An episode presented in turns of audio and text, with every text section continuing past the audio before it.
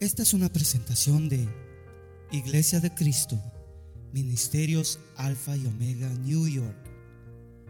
Si desea más información de este ministerio, como lugar, horario de actividades, visite nuestro sitio de internet. La dirección es ayoni.org. A Y O N Y.org.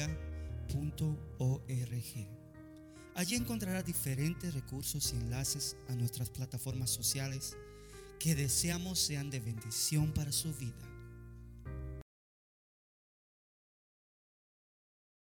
Voy a obviar la lectura inicial hoy, entrar de lleno a la palabra del Señor. Y hoy quiero hablar y que juntos podamos ver en el ejemplo de un hombre que es reconocido por Dios a través de la escritura como el padre de la fe. Creo que la mayoría sabemos que me refiero a Abraham.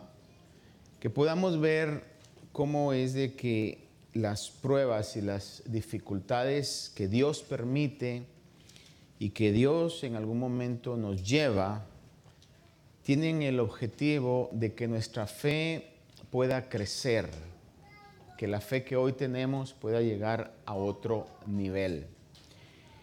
Primeramente quisiera que usted viera conmigo en Proverbios 4, 18, quizás la gran mayoría es un pasaje que lo saben de memoria. En este pasaje dice Salomón, que es quien escribió el libro de Proverbios, que la senda de los justos es como la luz de la aurora, que va aumentando en resplandor hasta que es pleno día, otras versiones dirán hasta que el día es perfecto. La versión que tengo en inglés dice, But the path of the righteous is like the light of the dawn, of dawn, that shines brighter and brighter until the full day. De acuerdo a la Biblia, Dios nos considera justos por medio de la fe o por medio de tener fe. Y si aplicamos este pasaje, dice que la senda del justo irá de aumento en aumento. Entonces, si Dios nos ha justificado y nos considera justos, este pasaje tendrá que hacerse una realidad en todos aquellos que hemos sido justificados. No sé si me explico con esto. Delante de Dios dice que nosotros hemos sido justificados por medio de la fe. Voy a leerle algunos pasajes aquí Voy a ir bastante rápido en la lectura de ellos. Si usted quiere seguirme, pues bienvenido. Si no, me va a disculpar que vaya rápido sobre esto. Pero Romanos 3:28 dice, porque concluimos que el hombre es justificado por la fe aparte de las obras de la ley. El hombre es justificado por la fe el hombre es justificado por la fe, eh, aparte de las obras de la ley. El 5.1.2 dice, siempre en Romanos, por tanto, habiendo sido justificados por la fe, tenemos paz para con Dios por medio de nuestro Señor Jesucristo. Y concluye el pasaje diciendo, por medio de quien también hemos recibido entrada por la fe a esta gracia en la cual estamos firmes y nos gloriamos en la esperanza de la gloria de Dios. ¿Somos justificados por medio de qué? De la fe. ¿Y la senda de quién es como la luz de la aurora? Somos justificados, Dios nos considera justos por medio de la fe. Gálatas 3, 24 dice, de manera que la ley ha venido a ser nuestro ayo. Esa palabra ayo es sinónimo de tutor. Nuestra fe, o perdón, la ley que Dios ha dejado en su palabra y la instituyó específicamente para el pueblo de Israel. Dice que vino a ser nuestro tutor para conducirnos a Cristo a fin de que seamos justificados por la fe. Este es un concepto que la palabra de Dios deja claro porque es fundamental. Romanos 1.17 dice, de manera que eh, el Evangelio, dice, la justicia de Dios, en el Evangelio la justicia de Dios se revela por fe y para fe. Como está escrito, el justo por la fe vivirá. La senda del justo es como la luz de la aurora. Hemos sido justificados por la fe, eso lo dice la palabra claramente. Dice que la justicia de Dios eh, claramente se revela por fe y para fe. Es decir, que el concepto de justicia, de acuerdo como Dios ve, está unido a creer. Si no creemos, si no tenemos esa fe que salva, no podemos ser considerados justos delante de Dios. Por más justos que nos consideremos terrenalmente o en esta vida, si no tenemos fe, Dios no nos ve como justos. Y cuando hablamos de fe, estamos hablando fe en Dios, fe en su palabra, fe en el Evangelio de Cristo, que nos revela el sacrificio de Jesús. Un último pasaje sobre esto en Hebreos 10, 38 y 39 dice, mas mi justo vivirá por fe. Y si retrocede, mi alma no se complacerá en él. Escuche esto, lo pone Dios. Es una palabra que encontramos en el libro de los Salmos y luego en dos pasajes más, otro pasaje en Gálatas también. Eh, el escritor de Hebreos y el apóstol Pablo se refieren a ese salmo que dice que el justo vivirá por fe. Y añade, si retrocede, mi alma no se complacerá en él. Y luego me gusta mucho esta frase que quisiera que fuera parte de mi vida y que fuera parte de nuestra vida también. Dice el versículo 39, pero nosotros no somos de los que retroceden para perdición, sino de los que tienen fe para la preservación del alma. ¿Qué es lo que nos da salvación? fe en Dios. Nos hace justos y por esa justificación nosotros obtenemos el perdón de nuestros pecados y por consecuencia la entrada a la vida eterna. ¿Estamos claros en eso? A ver, digan amén los que estén de acuerdo conmigo. Está claro eso. Ahora, ¿qué dice Proverbios 4:18? La senda de quién es como la luz de la aurora. ¿Cuántos justos estamos hoy aquí justificados?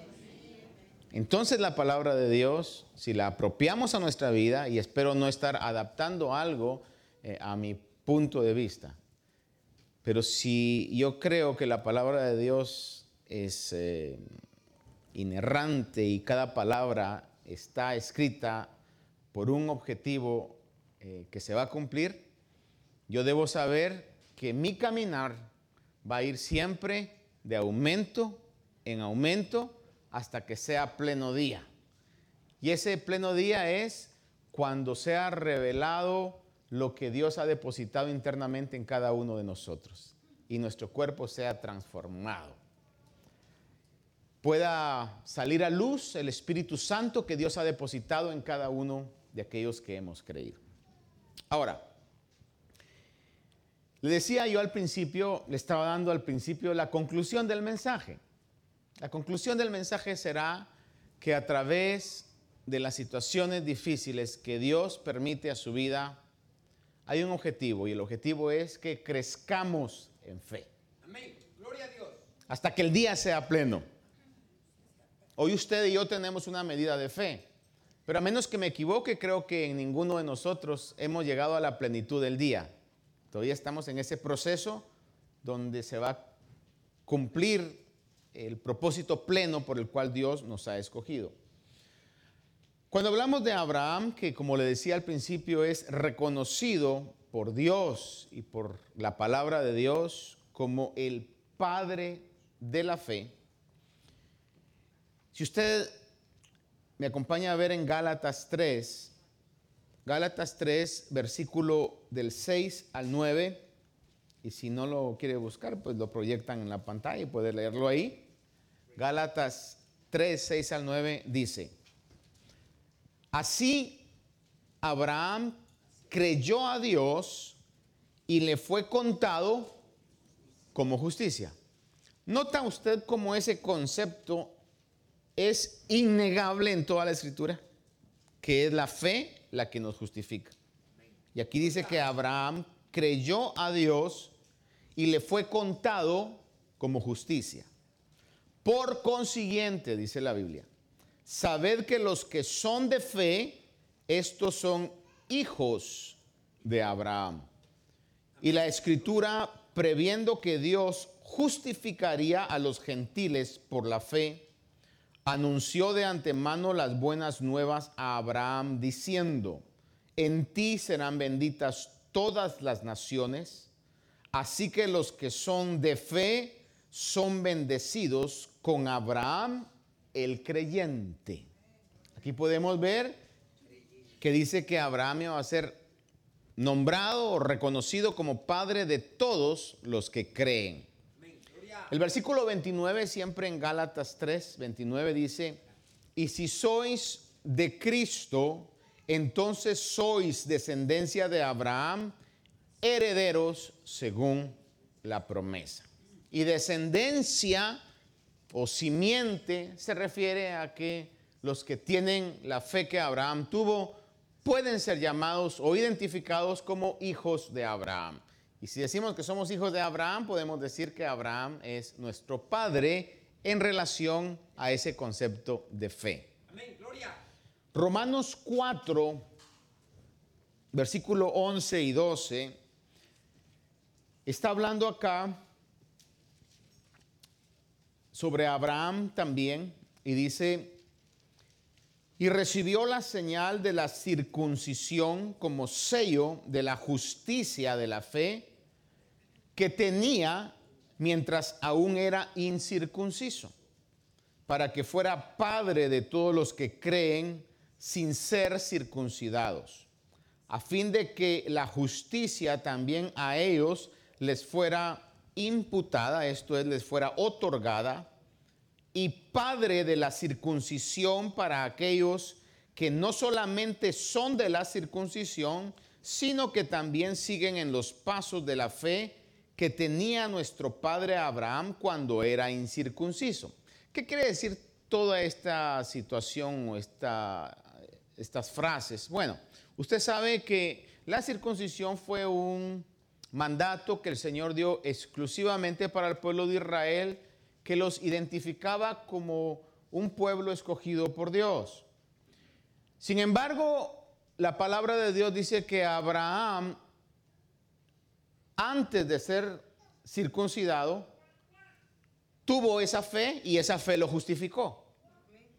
Entonces, como él fue justificado sin haber ser circuncidado, todos aquellos que no son circuncidados, en otras palabras, que como una, un mandato eh, legal de su nación no le requieren eso, lo cual creo que todos acá o la gran mayoría no requieren eso.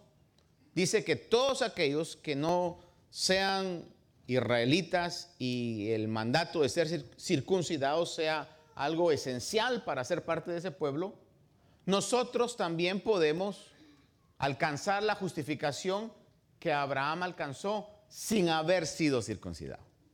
Ahora, cuando Abraham alcanzó esa justificación, el Señor le dijo, o le ordenó que se circuncidara como una señal. Fue una señal.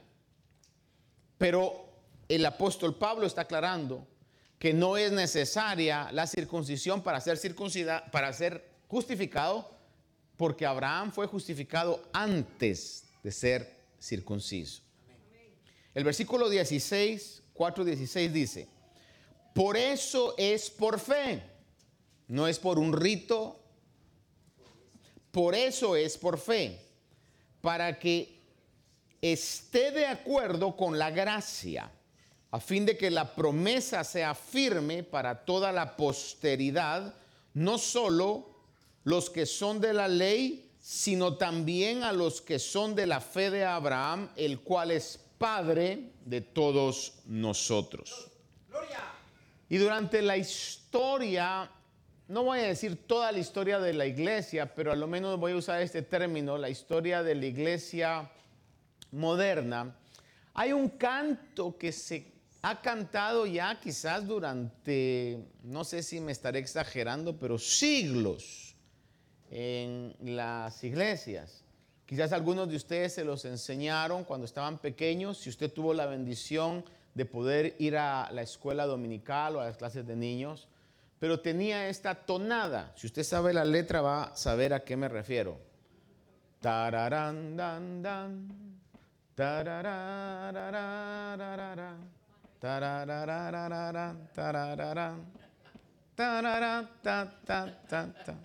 ¿Cuántos saben esa tonada? ¿Cuál es el canto? Padre Abraham, que tenía muchos hijos, ¿verdad? Y yo soy uno de ellos, y tú también. Alabemos al Señor. Y luego decía, brazo derecho. Y luego mano derecha. Era un canto que mantenía una, un mensaje, ¿verdad? Pero también una interacción física.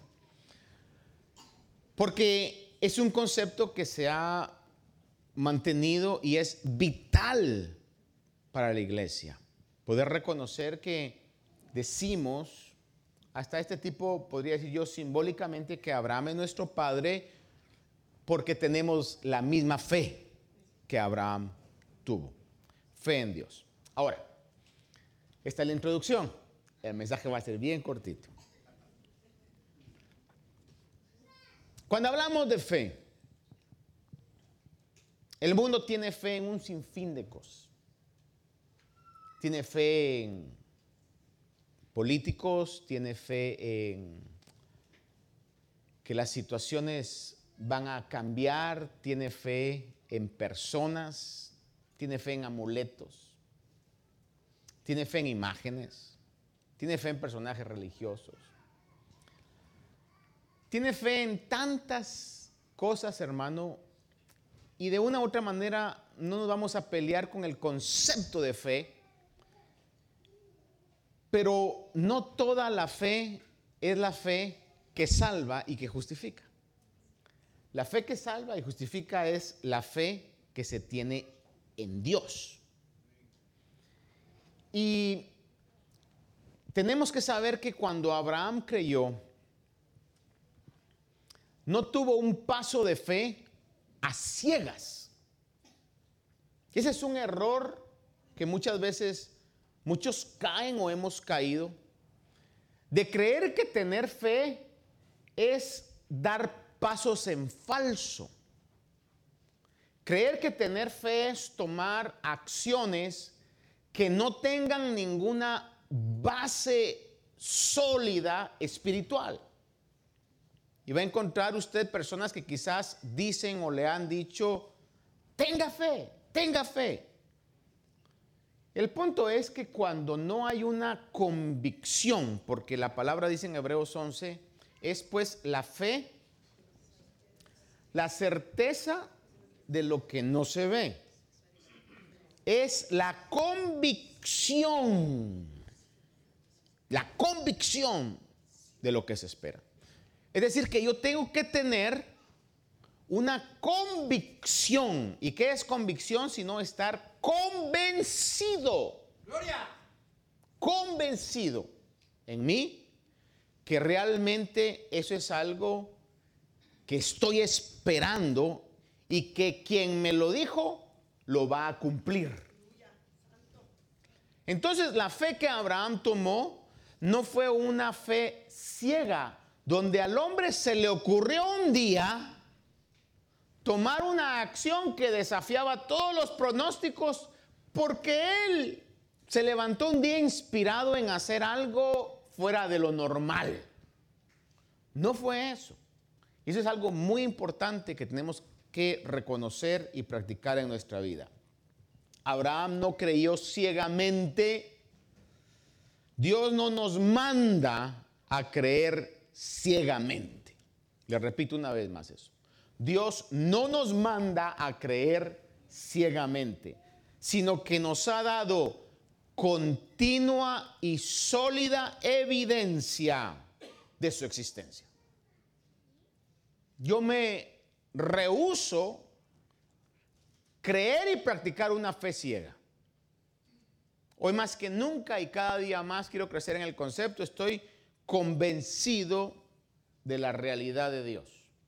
Estoy convencido de la palabra de Dios que es no un libro cualquiera, sino que es el manual de nuestra fe y conducta y ha sido inspirado directamente por Dios. ¿De qué Dios? Por el Dios que se ha revelado en la creación, por el Dios que se ha revelado en la veracidad y la exactitud de su palabra. Lo que ha dicho que iba a pasar se está cumpliendo al pie de la letra. Por eso puedo poner mi vida y la confianza en que lo que la palabra de Dios dice que va a pasar, también va a pasar. Si lo que ya ha pasado está pasando, va a pasar también lo que el Señor dijo que iba a pasar. Cuando usted puede ver las profecías que Dios usó profetas, especialmente en el Antiguo Testamento, a veces el Señor venía y daba una profecía que se iba a cumplir a largo tiempo. Pero fíjese que para que el pueblo creyera, decía, y será como señal que a corto tiempo pasará esto. Entonces, el pueblo cuando miraba el cumplimiento de la señal, ponía su fe en que lo que todavía no se miraba, pero se iba a ver con los años, se iba a cumplir, porque la señal se había cumplido. Y muchas veces Dios permite en nuestra vida ese tipo de señales para que sepamos que el Dios que nos ha amado y dijo estaré contigo todos los días, así como estuvo con usted en ese momento oscuro de su vida, seguirá estando en los demás momentos oscuros de nuestra vida. Y sobre eso nosotros tenemos que tener y poner fe, Señor, así como me sacaste de aquello, estoy seguro que me vas a sacar también de esto, porque es tu promesa, Señor. Es lo que tú dijiste. Ahora, le repito que Abraham no creyó ciegamente. Si vemos en la vida de Abraham, hermano, en Génesis 12.1, donde comienza a surgir la persona de Abraham en la escritura, Génesis 12.1, dice ahí, y el Señor dijo a Abraham, en otras palabras, no fue un deseo que le surgió a Abraham de la nada. Dice, el Señor dijo a Abraham, vete de tu tierra. Y bueno, creo que me gusta verlo de esta perspectiva. No le dijo, ah, considéralo, piénsalo, te aconsejo, sino que recibió una orden directa. Vete de tu tierra y de tu parentela o de entre tus parientes y de la casa de tu padre a la tierra que yo te mostraré.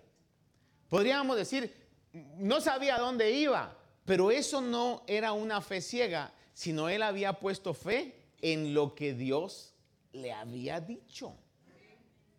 Y si nos damos cuenta y podemos hacer algún análisis real, objetivo, de cómo eh, la historia nos manifiesta esto. Yo le puedo asegurar por lo que ya he vivido, no lo dice exactamente la palabra, pero algún día se lo preguntaré a Abraham. Yo estoy seguro que Abraham sabía de la historia de la creación. Estoy seguro que Abraham sabía que Dios había creado a Adán y Eva. Estoy seguro que Abraham sabía que había habido un diluvio. Se lo tuvieron que haber transmitido. Estoy seguro que Abraham sabía que se había construido una torre llamada la Torre de Babel. Y que el orgullo del hombre dijo, vamos a construir una torre que llegue hasta el cielo y el Señor les confundió las lenguas y entonces ya no pudieron terminarla. Estoy seguro que Abraham sabía eso, sabía que Noé había sido librado del diluvio.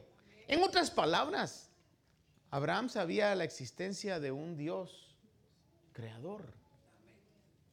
Y, de repente ese Dios le habla y le dice, vete de tu tierra y vete de tu parentela a la tierra que yo te voy a mostrar. No te digo dónde, pero que llegas, llegas. No fue una fe ciega, fue una fe en el Dios que él tenía el concepto, que existía. No lo conocía de la manera personal como ahora lo iba a conocer, pero sabía de la existencia de Dios. Y Dios le hace promesas a Abraham.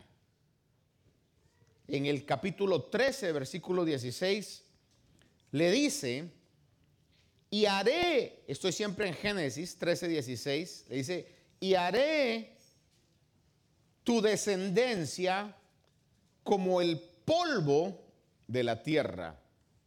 De manera que si alguien puede contar el polvo de la tierra, también tu descendencia podrá contarse. Es decir, lo que está diciéndole aquí es, va a haber tal cantidad de gente que será imposible contarla. Es lo que el Señor le está diciendo. Más adelante usted sabrá que Abraham eh, y, en este caso su esposa no podían tener hijos. Y entonces Dios le está diciendo, va a tener una descendencia enorme, pero ni siquiera me ha dado uno. Entonces, ¿de dónde va a salir? Y ese fue parte del proceso de la fe de Abraham. Pero el Señor le dijo, de tu descendencia va a ser como el polvo de la tierra. Y en el capítulo 15, versículos del 1 al 6, le leo, dice, después de estas cosas, la palabra del Señor vino a Abraham, y usted recordará y notará ahí que todavía no se llamaba Abraham, sino se llamaba Abraham, nada más, sin la H-A. Abraham quiere decir padre elevado o padre enaltecido. Sin embargo, Abraham, con la H, quiere decir padre de muchedumbre o de multitudes. Pero aquí todavía le está hablando al padre enaltecido, a Abraham. Le dice, versículo 1 del capítulo 15, dice, después de estas cosas la palabra del Señor vino a Abraham en visión, diciendo, no temas Abraham, yo soy un escudo para ti, tu recompensa será muy grande. Y Abraham dijo, oh Señor, ¿qué me darás puesto que yo estoy sin hijos? Y el heredero de mi casa es Eliezer de Damasco. Dijo además Abraham, he aquí no me has dado descendencia, y uno nacido en mi casa es mi heredero. Pero he aquí que la palabra del Señor vino a él diciendo, tu heredero no será este, sino uno que saldrá de tus entrañas, él será tu heredero. Lo llevó fuera y le dijo, ahora mira el cielo y cuenta las estrellas. Ahora, ayúdeme hoy. ¿Qué le había dicho el Señor? Que su descendencia iba a ser como qué? Como el polvo de la tierra, ¿correcto? Pero ahora lo lleva a otro nivel. Y, le dice, tu descendencia será grande, yo estoy contigo. En otras palabras, confía Abraham, confía, no te debilites en la fe. Y le dice, mira al cielo y cuenta las estrellas si te es posible contarlas. Está usando exactamente el mismo principio. Es incontable la magnitud del universo. O sea, es incontable.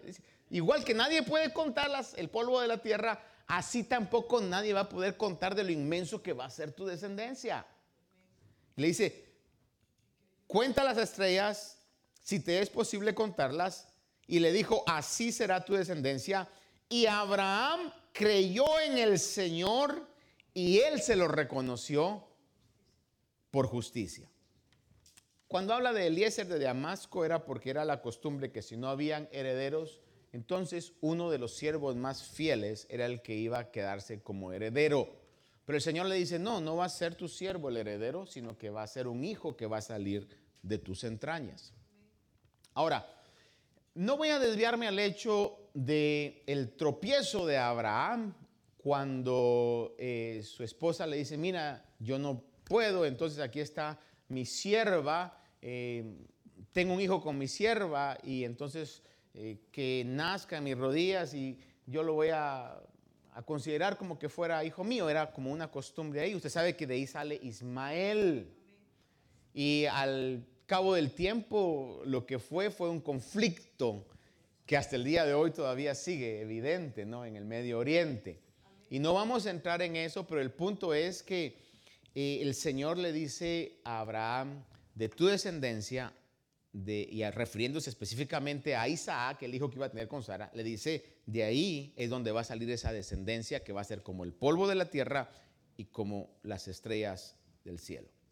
Ahora, Abraham ya le había creído al Señor. ¿Cuántos están de acuerdo conmigo que ya le había creído al Señor?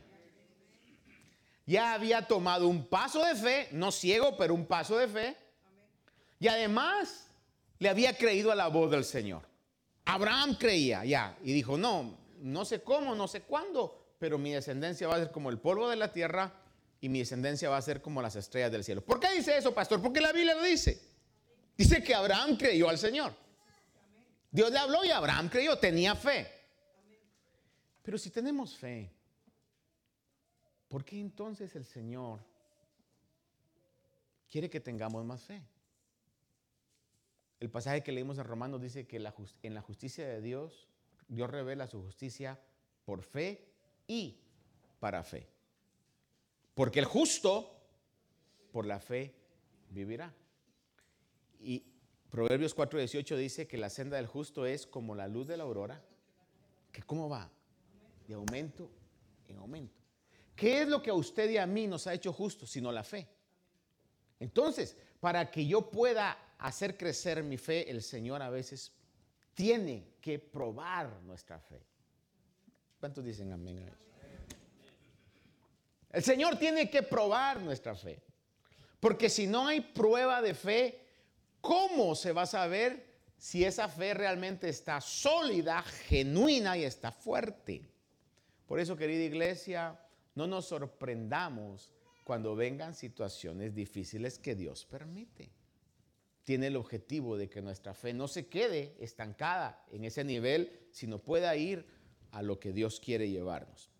Ahora vamos a ver la prueba de la fe de Abraham, un hombre de fe, a mi concepto acá en el capítulo 22 del libro de Génesis siempre, está Abraham, y usted sabe el relato, no tendré yo que descifrárselo, ya cuando Isaac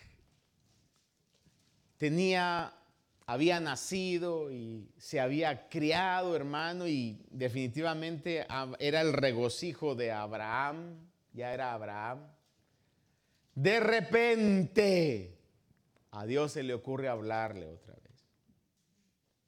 Pero esta vez no era recalcarle, hey, me gozo contigo, mira, Isaac, qué, qué saludable está. Sino a Dios, voy a decir esto, se le ocurre decirle, Abraham, sacrifícame a tu hijo.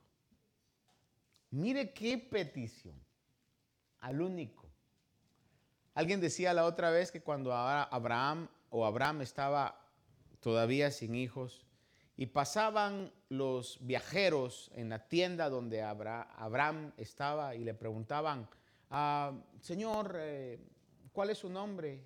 Y él les decía, Padre enaltecido o quizás Padre de multitudes. Le decían, ¿y sus hijos? Pues no, no, no hay ninguno.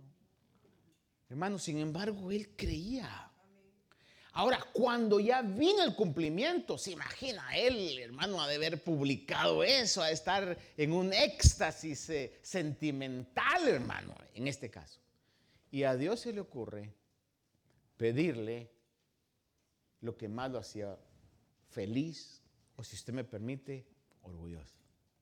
Y le dice un día, sacrifícame a tu hijo. Y si usted mira el relato y cabalmente, fíjese que curiosamente, y estos son detalles de la escritura que cada vez que yo los veo me convenzo más de la realidad del Dios que ha revelado su voluntad en la palabra. geográficamente lo llevó al monte Moria, que los estudiosos coinciden que ahí fue exactamente el mismo lugar donde el Cordero de Dios, que es nuestro Señor Jesús, iba a ser sacrificado siglos más adelante, cumpliendo que por ese sacrificio iba a justificar a todos que tuvieran la fe de Abraham. Llévalo al monte y sacrifícalo. Y el punto es que el hombre le cree a Dios. Y en el capítulo 22 de Génesis dice, llegaron al lugar 22.9 de Génesis, voy a leerle del 9 al 18, dice, llegaron al lugar que Dios le había dicho y Abraham edificó allí el altar, arregló la leña, ató a su hijo Isaac. Ahora yo solo puedo imaginarme con qué rostro Abraham estaba haciendo esto. No sé si me equivoco al pensar, pero pienso que no lo estaba haciendo con una sonrisa en sus labios. Pienso que lo ha de haber estado en una agonía emocional, pero en una lucha de fe diciendo, Dios me lo dijo y el mismo Dios que me dijo que me lo iba a dar y cumplió que me lo iba a dar, hoy me lo está pidiendo, por alguna razón es. Y la Biblia relata que dice que él hizo el sacrificio sabiendo que si Dios se lo quitaba de las mismas cenizas se lo podía devolver. Pero está en esa lucha, hermano, cuando estamos en la lucha de fe, no necesariamente vamos a tener que estar con una sonrisa en los labios. Van a haber momentos de lágrimas, momentos, hermano, donde nos vamos a sentir angustiados, donde nos vamos a sentir atribulados. Pero eso no implica a que la batalla de la fe está perdida. Lo que nos está dando a conocer es que estamos en medio de una batalla necesaria para el crecimiento de nuestra vida. Y está Abraham, edifica el altar, arregla la leña, ató a su hijo Isaac y lo puso en el altar sobre la leña. Entonces Abraham extendió su mano y tomó el cuchillo para sacrificar a su hijo. Ahora, si algo podemos ver aquí, hermano, es que Dios nunca llega tarde. A nosotros se nos podrá hacer como que se está tardando, pero Dios dice, no, mi tiempo es ideal, mi tiempo es perfecto en el plan y el propósito eterno. Agarra el cuchillo, que eran cuchillos de piedra o de pedernal, hermano. Y dice, mas el ángel del Señor lo llamó del del cielo. Ahora, aquí hay un detalle que yo quiero que usted considere conmigo. El ángel lo llamó del cielo y si usted está leyendo o si lo leemos ahí, no le dijo nada más, Abraham. Sino, ¿cómo dice ahí que el ángel le dijo? Abraham, Abraham. Fíjese que cada vez que la palabra habla de repetición es con un propósito. Es reafirmando algo. Y aquí lo que el Señor le está diciendo es, Abraham, Abraham. Esa voz vino del cielo. Y él respondió, heme aquí. Y el ángel dijo, no extiendas tu mano contra el muchacho ni le hagas nada, porque ahora sé que temes a Dios. Ya que no me has rehusado tu hijo, tu único, entonces Abraham alzó los ojos y miró y aquí vio un carnero detrás de él trabado por los cuernos en un matorral y Abraham fue, tomó el carnero y lo ofreció en holocausto en lugar de su hijo. Y llamó a Abraham aquel lugar con el nombre de el Señor proveerá o Jehová Jiré, como podría leerse también. Como se dice hasta hoy, en el monte del Señor se proveerá el ángel del Señor llamó a Abraham por segunda vez desde el cielo y dijo, por mí mismo he jurado, declara el Señor, que por cuanto has hecho esto y no me has rehusado tu hijo, tu único, de cierto te bendeciré grandemente y multiplicaré en gran manera tu descendencia. Ahora, déjeme antes que continuemos la lectura ahí. Le dijo dos veces, Abraham, Abraham. Aparte de eso, yo quiero que usted considere conmigo y le pregunto, en medio de la agonía del hombre, del padre, al querer sacrificar su único hijo, le pregunto de una manera lógica, de una manera mm, quizás uh, objetiva, de una manera real, ¿usted no cree que si ese carnero hubiera estado ahí, Abraham se hubiera dado cuenta? ¿Cuántos creen que cualquier padre hubiera dicho, no habrá por aquí algún chivo trabado, ¿verdad? Para... De repente aparece eso. Aquí yo puedo identificar que Dios lo hizo aparecer milagrosamente. Tuvo que haber sido eso, pues. Está trabado. Y si usted mira, algún animal que esté trabado nunca está callado. Jamás está callado. ¿Cómo se, de repente, cuando estaba a punto de eso y la voz del ángel viene, ¡ah! Dios tuvo que proveer. En otras palabras, hermano, lo que cantamos muchas veces, el Señor puede abrir caminos donde no los hay. El Señor puede dar provisión de donde no lo hay. El Señor puede sacar agua de la roca. El Señor puede hacer descender maná del cielo. El Señor puede hacer lo imposible. Dios lo puede hacer. Él es el Dios todopoderoso. Lo que le está dando a entender a Abraham aquí en esta figura es, yo lo puedo hacer. Y más que Abraham, a nosotros.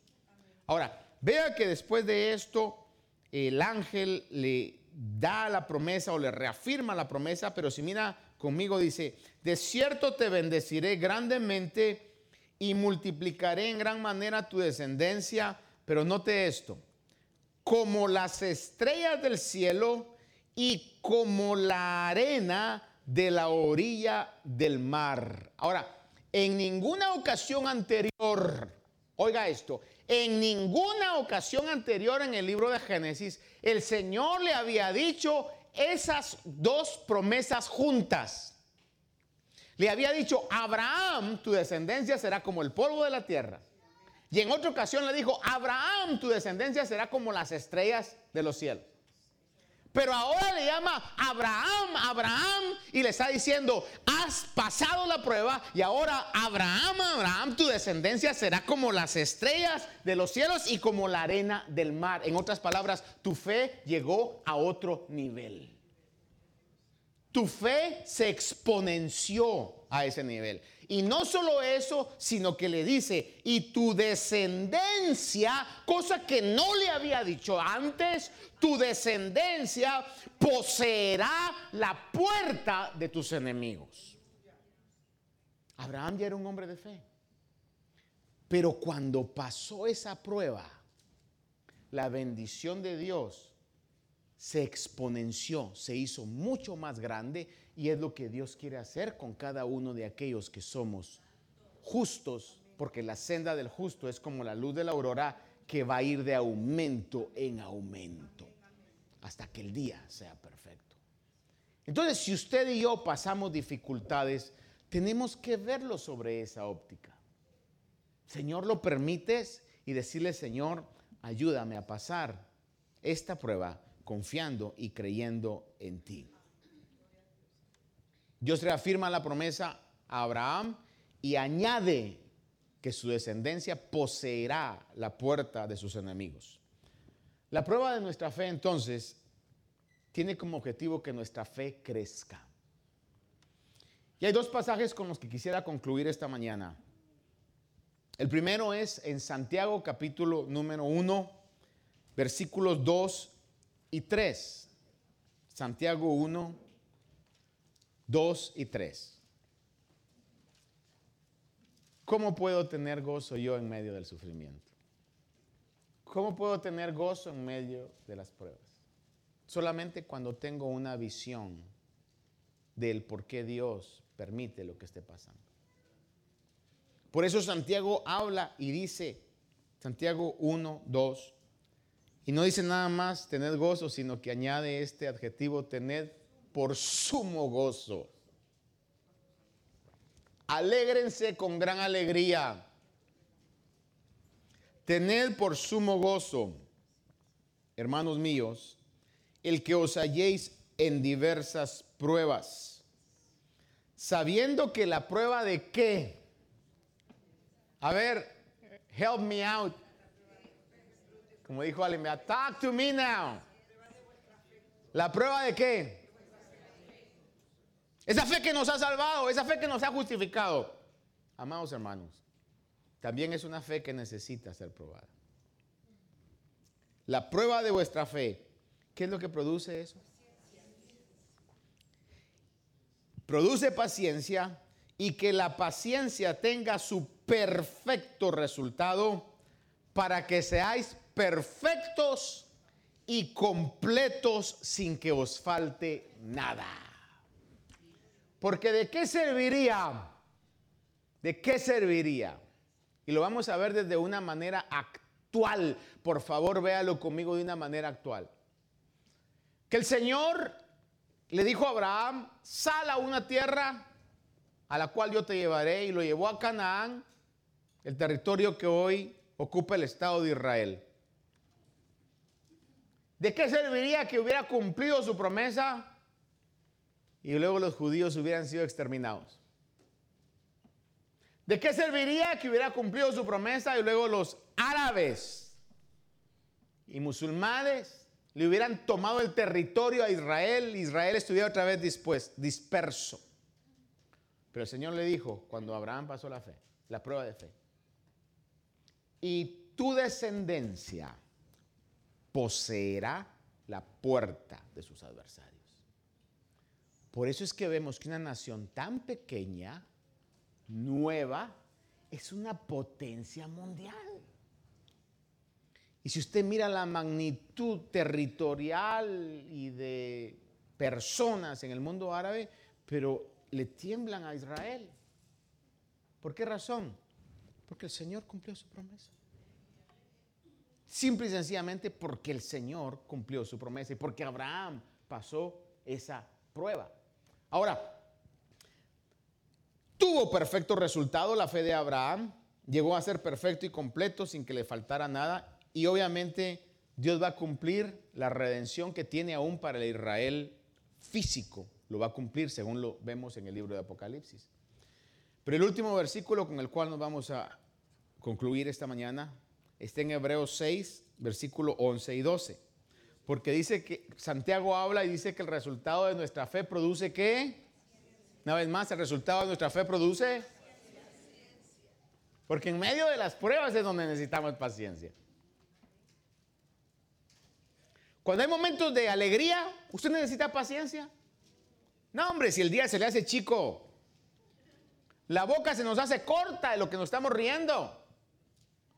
Pero cuando estamos pasando situaciones difíciles, ahí es donde el tiempo como que no pasa, hermano. Como que los minutos se hacen horas y las horas se hacen días. Ahí necesitamos paciencia. Y en Hebreos 6, 11 y 12 dice, pero deseamos que cada uno de vosotros muestre la misma solicitud hasta, ¿hasta cuándo? Hasta el fin querido hermano y hermana, su carrera y mi carrera tiene un fin. Animémonos unos a otros. No tire las armas. No deje el arado por un lado. Hasta que lleguemos al final de nuestra carrera. Van a haber momentos difíciles. Van a haber valles de sequedad. Quizás valles de sombra de muerte Van a haber lugares que se van a hacer largos y el sol de la vida va a ser como si fuera algo insoportable. Pero hasta que lleguemos al final, puestos los ojos en Jesús, el autor y el consumador de la fe, enfoquémonos a llegar hasta el final de nuestra carrera y correr con paciencia la carrera que nos es puesta delante de nosotros. Dice, deseamos que cada uno de vosotros muestre la misma solicitud hasta el fin, para alcanzar la plena seguridad de la esperanza, a fin de que no seáis perezosos, sino imitadores de los que mediante la fe, la fe solamente, la fe y la paciencia, dice, heredan las promesas. Yo sé que usted ha recibido, bueno, como iglesia hemos recibido promesas de Dios, como iglesia de Cristo, eh, los aqueos que somos salvos tenemos la promesa de la vida eterna, la promesa de la glorificación, la promesa de reinar con Cristo, la promesa, hermano, de una vida eterna con el Señor.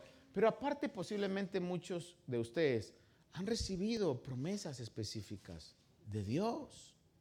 Yo no sé cuáles sean, pero Dios quizás ha dado promesas específicas. Déjeme decirle algo, no solo necesitamos fe, necesitamos también esa dosis de paciencia. Y para que la paciencia surja, amado hermano, es necesario que pasemos pruebas de fe. Es necesario que Dios pruebe nuestra fe, porque cuando nuestra fe es probada, y tenemos la visión y le decimos, Señor, yo sé que esto es momentáneo, yo sé que esto va a pasar. Como me sacaste antes, me puedes sacar ahora, hermano. Eso produce una paciencia y un nivel de fe que va a tener su perfecto resultado. Así que si usted está hoy contento, disfrute el día, disfrute la época, disfrute los valles de abundancia. Pero si hoy está pasando un valle de sufrimiento, sepa que no va a durar todo el día. El día, ese día amargo pasará y el Señor manifestará un nuevo amanecer. La senda del justo es como la luz de la aurora, que va de aumento en aumento hasta que el día es perfecto. Padre bueno, esta mañana te agradezco Señor porque has puesto tu mirada en nosotros y no solamente nos ha salvado por medio de la fe, sino también, Señor amado, nos has dado promesas. Nos has dado, Señor, maravillosas promesas.